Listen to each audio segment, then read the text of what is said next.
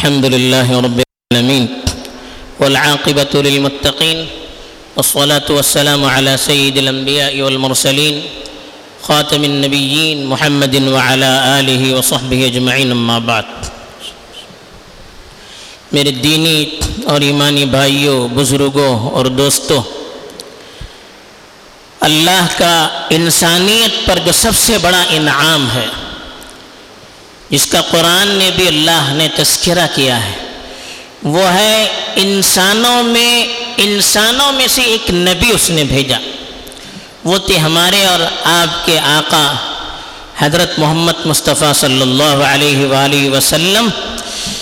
ان کی نبوت، ان کا نبی بن کر اللہ کی طرف سے آنا، یہ اللہ کا انسانیت پر سب سے بڑا احسان ہے۔ اسی کو قرآن نے فرمایا، لقد من اللہ علی المؤمنین اذ بعث فیہم رسولا من انفسہم۔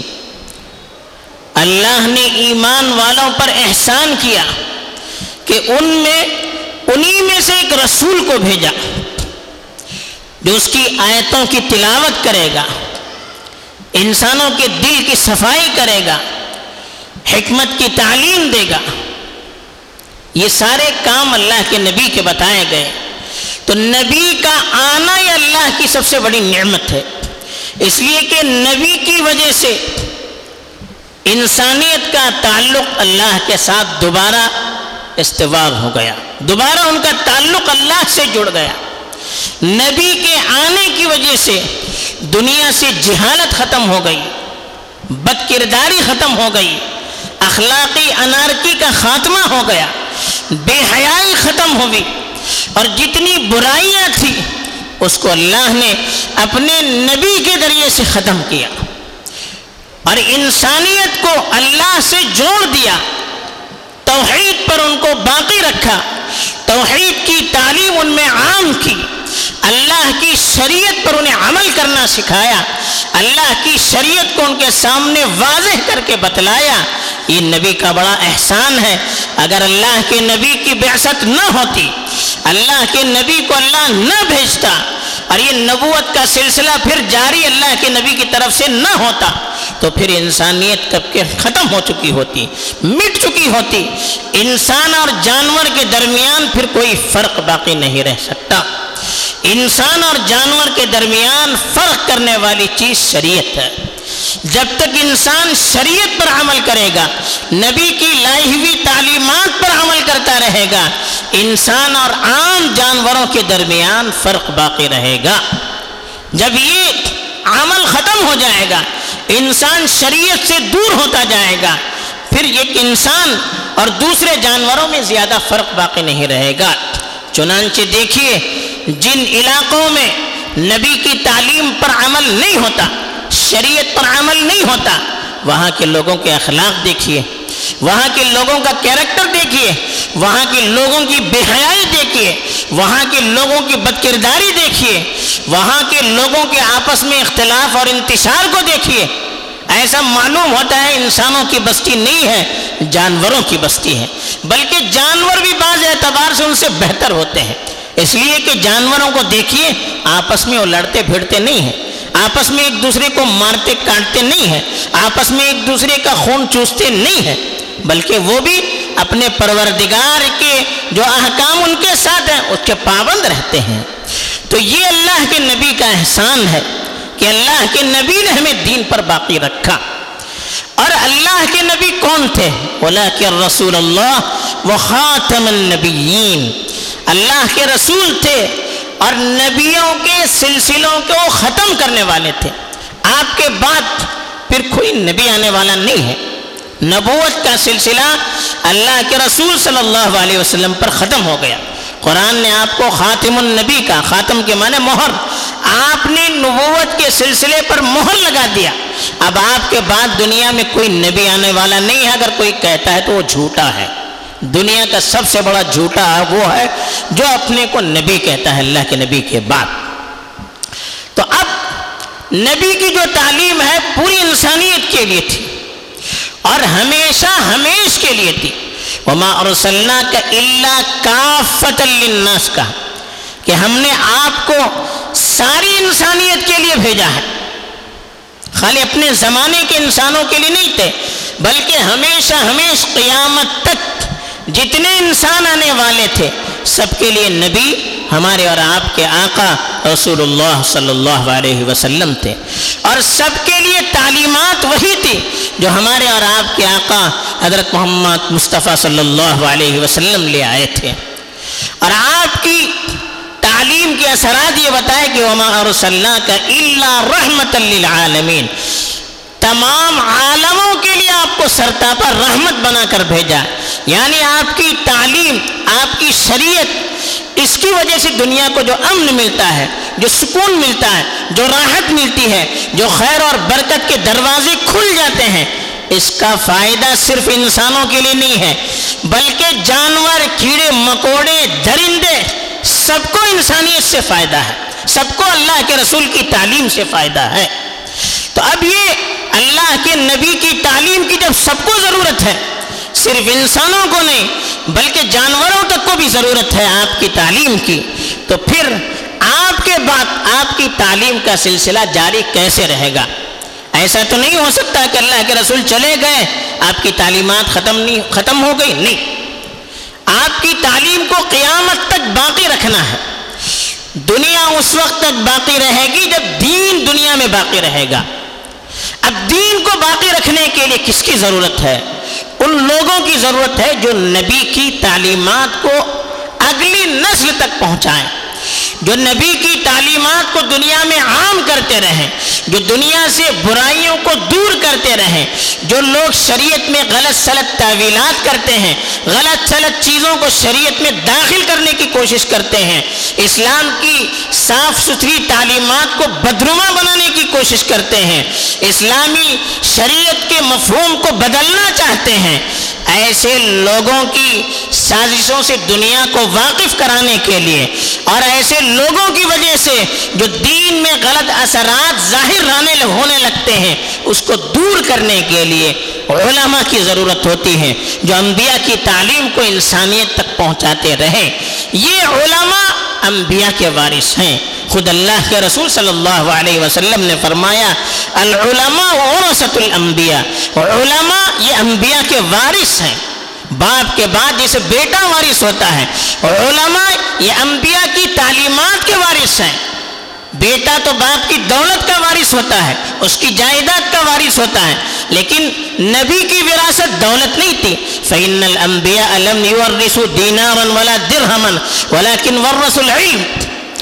انبیاء درہم و دینار چھوڑ کر نہیں جاتے تھے، اپنے پیچھے دولت چھوڑ کر نہیں جاتے تھے، علم نبوت کو چھوڑ کر جاتے تھے، جس کے وارث علماء بنتے ہیں۔ تو یہ علماء قیامت تک کے لیے انسانوں کی ضرورت ہے۔ جب تک دنیا میں علماء رہیں گے، خیر باقی رہے گا۔ اس لیے کہ نبوت سے ان کا تعلق جڑا ہوا ہے۔ اور نبوت کی تعلیم جب تک رہے گی، دنیا میں خیر رہے گا۔ جب نبوت کی تعلیم کا سلسلہ دنیا سے ختم ہو جائے گا، پھر اس دنیا کو باقی رکھنے کے لیے کوئی جواز باقی نہیں رہے گا۔ حدیث میں فرمایا گیا کہ قیامت اس وقت تک نہیں آئے گی جب تک روئے زمین پر اللہ اللہ کہنے والا نہیں رہے گا۔ یعنی شریعت کا پابند جب تک دنیا میں رہے گا، قیامت نہیں آ سکتی۔ جب شریعت کو ماننے والے دنیا سے ختم ہو جائیں گے، تب پھر قیامت آئے گی۔ اور یہ کب ہوگا؟ جب علماء نہیں رہیں گے، پھر شریعت کو پھیلانے والے نہیں رہیں گے۔ آہستہ آہستہ یہ دین دنیا سے ختم ہو جائے گا، پھر اللہ تعالیٰ دنیا کو ختم کر دیں گے۔ اسی لیے علماء کی قلت کو، علماء کے اٹھ جانے کو، علماء کے چلے جانے کو قیامت کی نشانی بتلائی گئی۔ قیامت کی نشانی بتلائی گئی۔ ان من اشراط الساعتی کہ قیامت کی نشانیوں میں سے علم کی کمی بھی ہے۔ کون سا علم؟ علم نبوت۔ اصل علم جو ہوتا ہے وہ نبوت کا علم ہے۔ قرآن نے صاف کہا کہ لا يعلمون کہا۔ کفار کے بارے میں وعد اللہ لا يخلف اللہ وعدہ۔ ولكن اکثر الناس لا يعلمون. يعلمون ظاہرا من الحیات الدنیا وهم عن الاخرة هم غافلون. ایسے لوگ جو دنیا کے ظاہری علوم رکھتے ہیں، ظاہری چیزوں کا علم رکھتے ہیں، نبوت کا علم جن کے پاس نہیں ہوتا، قرآن نے کہا ان کو کچھ بھی معلوم نہیں ہے۔ لا یعلمون کہا، اور پھر کہا یعلمون ظاہر الحیات الدنیا۔ ان کو کچھ بھی نہیں ہے، صرف دنیا کی ظاہری چیزیں معلوم ہے وہ عن الآخرت ہم غافلون۔ آخرت سے وہ غافل ہے تو معلوم ہوا کہ آخرت کا علم اصل علم ہے۔ اس کے بغیر دنیا کا سارا علم حاصل ہو جائے۔ اللہ کے نزدیک وہ جاہل ہیں لا علم ہے یہ قرآن کہتا ہے کہ میری اپنی طرف سے کوئی بات نہیں ہے۔ تو دنیا میں نور نبوت کو باقی رکھنے کے لیے علماء کی ضرورت ہوتی ہے۔ اور یہ علماء کہاں پیدا ہوتے ہیں؟ یہ علماء ان مدارس میں پیدا ہوتے ہیں جو علم دین کے مراکز ہوتے ہیں۔ علم دین کے سرچشمے ہوتے ہیں، جہاں صحیح دینی تربیت کی جاتی ہے، جہاں دینی مساج بنایا جاتا ہے، جہاں دین کی سمجھ بوجھ پیدا کی جاتی ہے، جہاں نبوت کا علم انہیں سکھایا جاتا ہے، جہاں نبوت کے علم پر عمل کرنے کی انہیں تربیت دی جاتی ہے، جہاں انہیں اللہ سے جوڑنے کے لیے کوششیں کی جاتی ہیں، جہاں ان کو دین کے لیے فارغ ہونے کے لیے ذہن سازی کی جاتی ہے۔ جہاں دنیا کی کمزوریوں کو ان کے سامنے بیان کر کے آخرت سے ان کا تعلق جوڑا جاتا ہے، ایسے علماء کو تیار کرنے کے لیے یہ مدارس کا سلسلہ ہے۔ جہاں کم تنخواہ پر، معمولی تنخواہ پر دنیا کی نقصان کے ساتھ علماء قربانیاں دیتے ہیں آپ سوچ نہیں سکتے۔ جو علماء ہوتے ہیں مدارس میں بیٹھ کر، اس کی چٹائیوں میں بیٹھ کر کیا قربانیاں وہ دیتے ہیں؟ کتنی تکلیفیں برداشت کرتے ہیں کتنا فاقہ کرتے ہیں کتنی اپنی خواہشوں کی قربانی دیتے ہیں، اپنے جذبات کی قربانی دیتے ہیں اپنے اولاد کے جذبات کی قربانی دے کر اللہ کے لیے اپنے آپ کو فارغ کرتے ہیں، دنیا کا سارا نقصان کرتے ہیں ہم سوچ نہیں سکتے۔ اگر یہی عمل اخلاص کے ساتھ ہو تو اللہ کے یہاں اس سے بڑھ کر کوئی قربانی نہیں ہو سکتی۔ وقتی طور پر ایک دن کی قربانی، ایک مہینے کی قربانی، ایک سال کی قربانی آسان ہے۔ زندگی بھر کی قربانی یہ بڑا مشکل کام ہے۔ یہ علماء اپنی زندگی بھر کی قربانیاں دیتے ہیں۔ جیسے کہتے ہیں کشتیاں جلا کر بیٹھتے ہیں۔ اب کوئی دنیا کی طرف نظر نہیں ہوتی ہے۔ دنیا ملے نہ ملے، ہمیں اپنے مشن سے لگا رہنا ہے۔ ہمیں اپنی فکر سے لگا رہنا ہے۔ ہمیں اپنے دین سے لگا رہنا ہے۔ ہمیں اپنے نبی سے رشتہ جوڑے رکھنا ہے۔ ہمیں اپنے نبی کے مشن پر چلتے رہنا ہے۔ اس مقصد کو، اس جذبے کو لے کر جو علماء مدارس میں رہتے ہیں، وہ ایسے علماء کو تیار کرنے کی فکر کرتے ہیں جن کے ذریعے سے دنیا میں روشنی ہوتی ہے۔ جن کے ذریعے سے دنیا میں خیر تقسیم ہوتا ہے، جن کی وجہ سے دنیا میں برکت عام ہوتی ہے، جن کی وجہ سے دنیا میں امن و امان اور سلامتی عام ہوتی ہے، جن کے ذریعے سے دنیا کو جینے کا سلیقہ ملتا ہے، جن کی وجہ سے دنیا کو اچھے اخلاق ملتے ہیں، جن کی وجہ سے دنیا کو صحیح فکر ملتی ہے، جن کی وجہ سے نبوت کی تعلیمات کی ترجمانی ہوتی ہے۔ ایسے علماء کو پیدا کرنے کے لیے یہ مدار وارث ہیں۔ وہ والدین کتنے خوش نصیب ہیں۔ جن کے یہاں ایسی اولاد پیدا ہو، جو نبوت کے وارث بنے۔ جو نبی کا کام کریں، جو نبی کے اخلاق کو عام کریں، جو نبی کے مشن سے اپنے آپ کو جوڑے رکھیں، جو نبی کے مشن کے لیے اپنی قربانی دیں، جو نبی کے مشن کے لیے فقر و فاقہ برداشت کریں، کتنے خوش نصیب ہوں گے وہ والدین جو اپنی اولاد کو دین کے لیے فارغ کرتے ہیں۔ کیا عجر ہوگا دنیا، آخرت میں اللہ کے یہاں؟ کتنی عزت ہوگی ان کی؟ کتنا بڑا مقام ہوگا؟ ہم سوچ نہیں سکتے۔ اب یہ نہ سوچئے، ہم عالم بنائیں گے، کیا کھائیں گے؟ کیا پئیں گے؟ کیسے رہیں گے؟ یہ اللہ کا کام ہے۔ اللہ پر چھوڑ دیجیے۔ اللہ اپنے کام کرنے والے کو کبھی بھوکا نہیں رکھتے۔ اللہ اپنے کام کرنے والے کو کبھی ذلیل نہیں کرتے۔ اللہ اپنے دین سے جڑے ہونے والوں کو کبھی محروم نہیں رکھتے۔ یہ اللہ کا وعدہ ہے۔ من کان للہ کان اللہ لو جو اللہ کا ہوتا ہے، اللہ اس کے لیے ہو جاتا ہے۔ ان تنصر اللہ ینصرکم، اگر تم اللہ کی مدد کرو گے اللہ تمہاری مدد کریں گے۔ اور اللہ کی مدد کیا ہے؟ اللہ کے دین کی مدد۔ اللہ کے بندوں کی مدد، اللہ کی شریعت کی مدد، یہ اللہ کی مدد ہے۔ اگر اس کے لیے ہم اپنے آپ کو فارغ کر دیں گے، اللہ کی توفیق ہمارے ساتھ رہے گی۔ اللہ کی مدد ہمارے ساتھ رہے گی۔ اللہ کی تائید ہمارے ساتھ رہے گی۔ اللہ کی رحمت ہمارے ساتھ رہے گی۔ اللہ کی برکتیں ہمارے ساتھ رہے گی۔ یہ اللہ کا وعدہ ہے۔ اس پر یقین کر کے ہم آگے بڑھیں گے۔ اس پر یقین کر کے ہم اپنی اولاد کو مدارس میں داخل کریں گے۔ نیت اچھی ہوگی۔ جذبہ اچھا اچھا ہوگا، فکر اچھی ہوگی، طلب اچھی ہوگی۔ اللہ کی طرف سے صحیح فیصلے بھی اتریں گے، اللہ کی طرف سے توفیق بھی ملے گی اور اللہ کی طرف سے مدد بھی ہوگی۔ اللہ نے اسی لیے کہا، فلولا نفر من كل فرقة منهم طائفة ليتفقهوا في الدين۔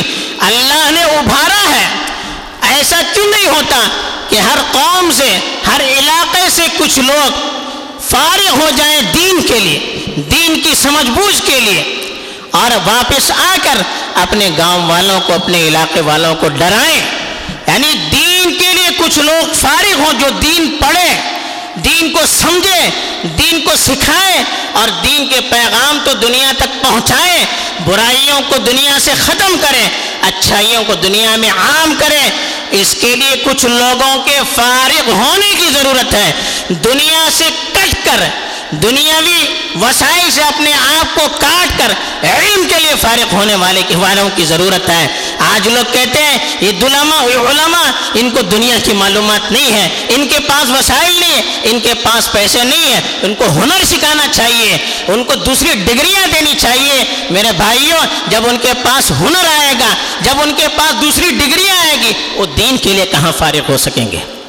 وہ اللہ کے لیے کہاں فارغ ہو سکیں گے؟ وہ تو پھر پیسوں کے پیچھے پڑ جائیں گے۔ وہ کمائی کے پیچھے پڑ جائیں گے۔ پھر اللہ کے لیے کام کرنے والے کہاں سے پیدا ہوں گے؟ اللہ نے کہا کہ وہ اللہ کے لیے فارغ ہو جائے۔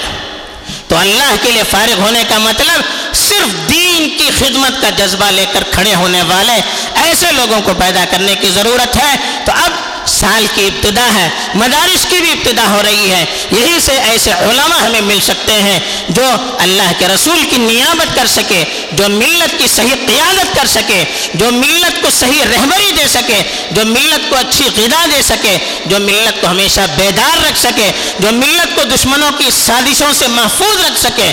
ایسے علماء کی ضرورت بہت زیادہ اس وقت ہے۔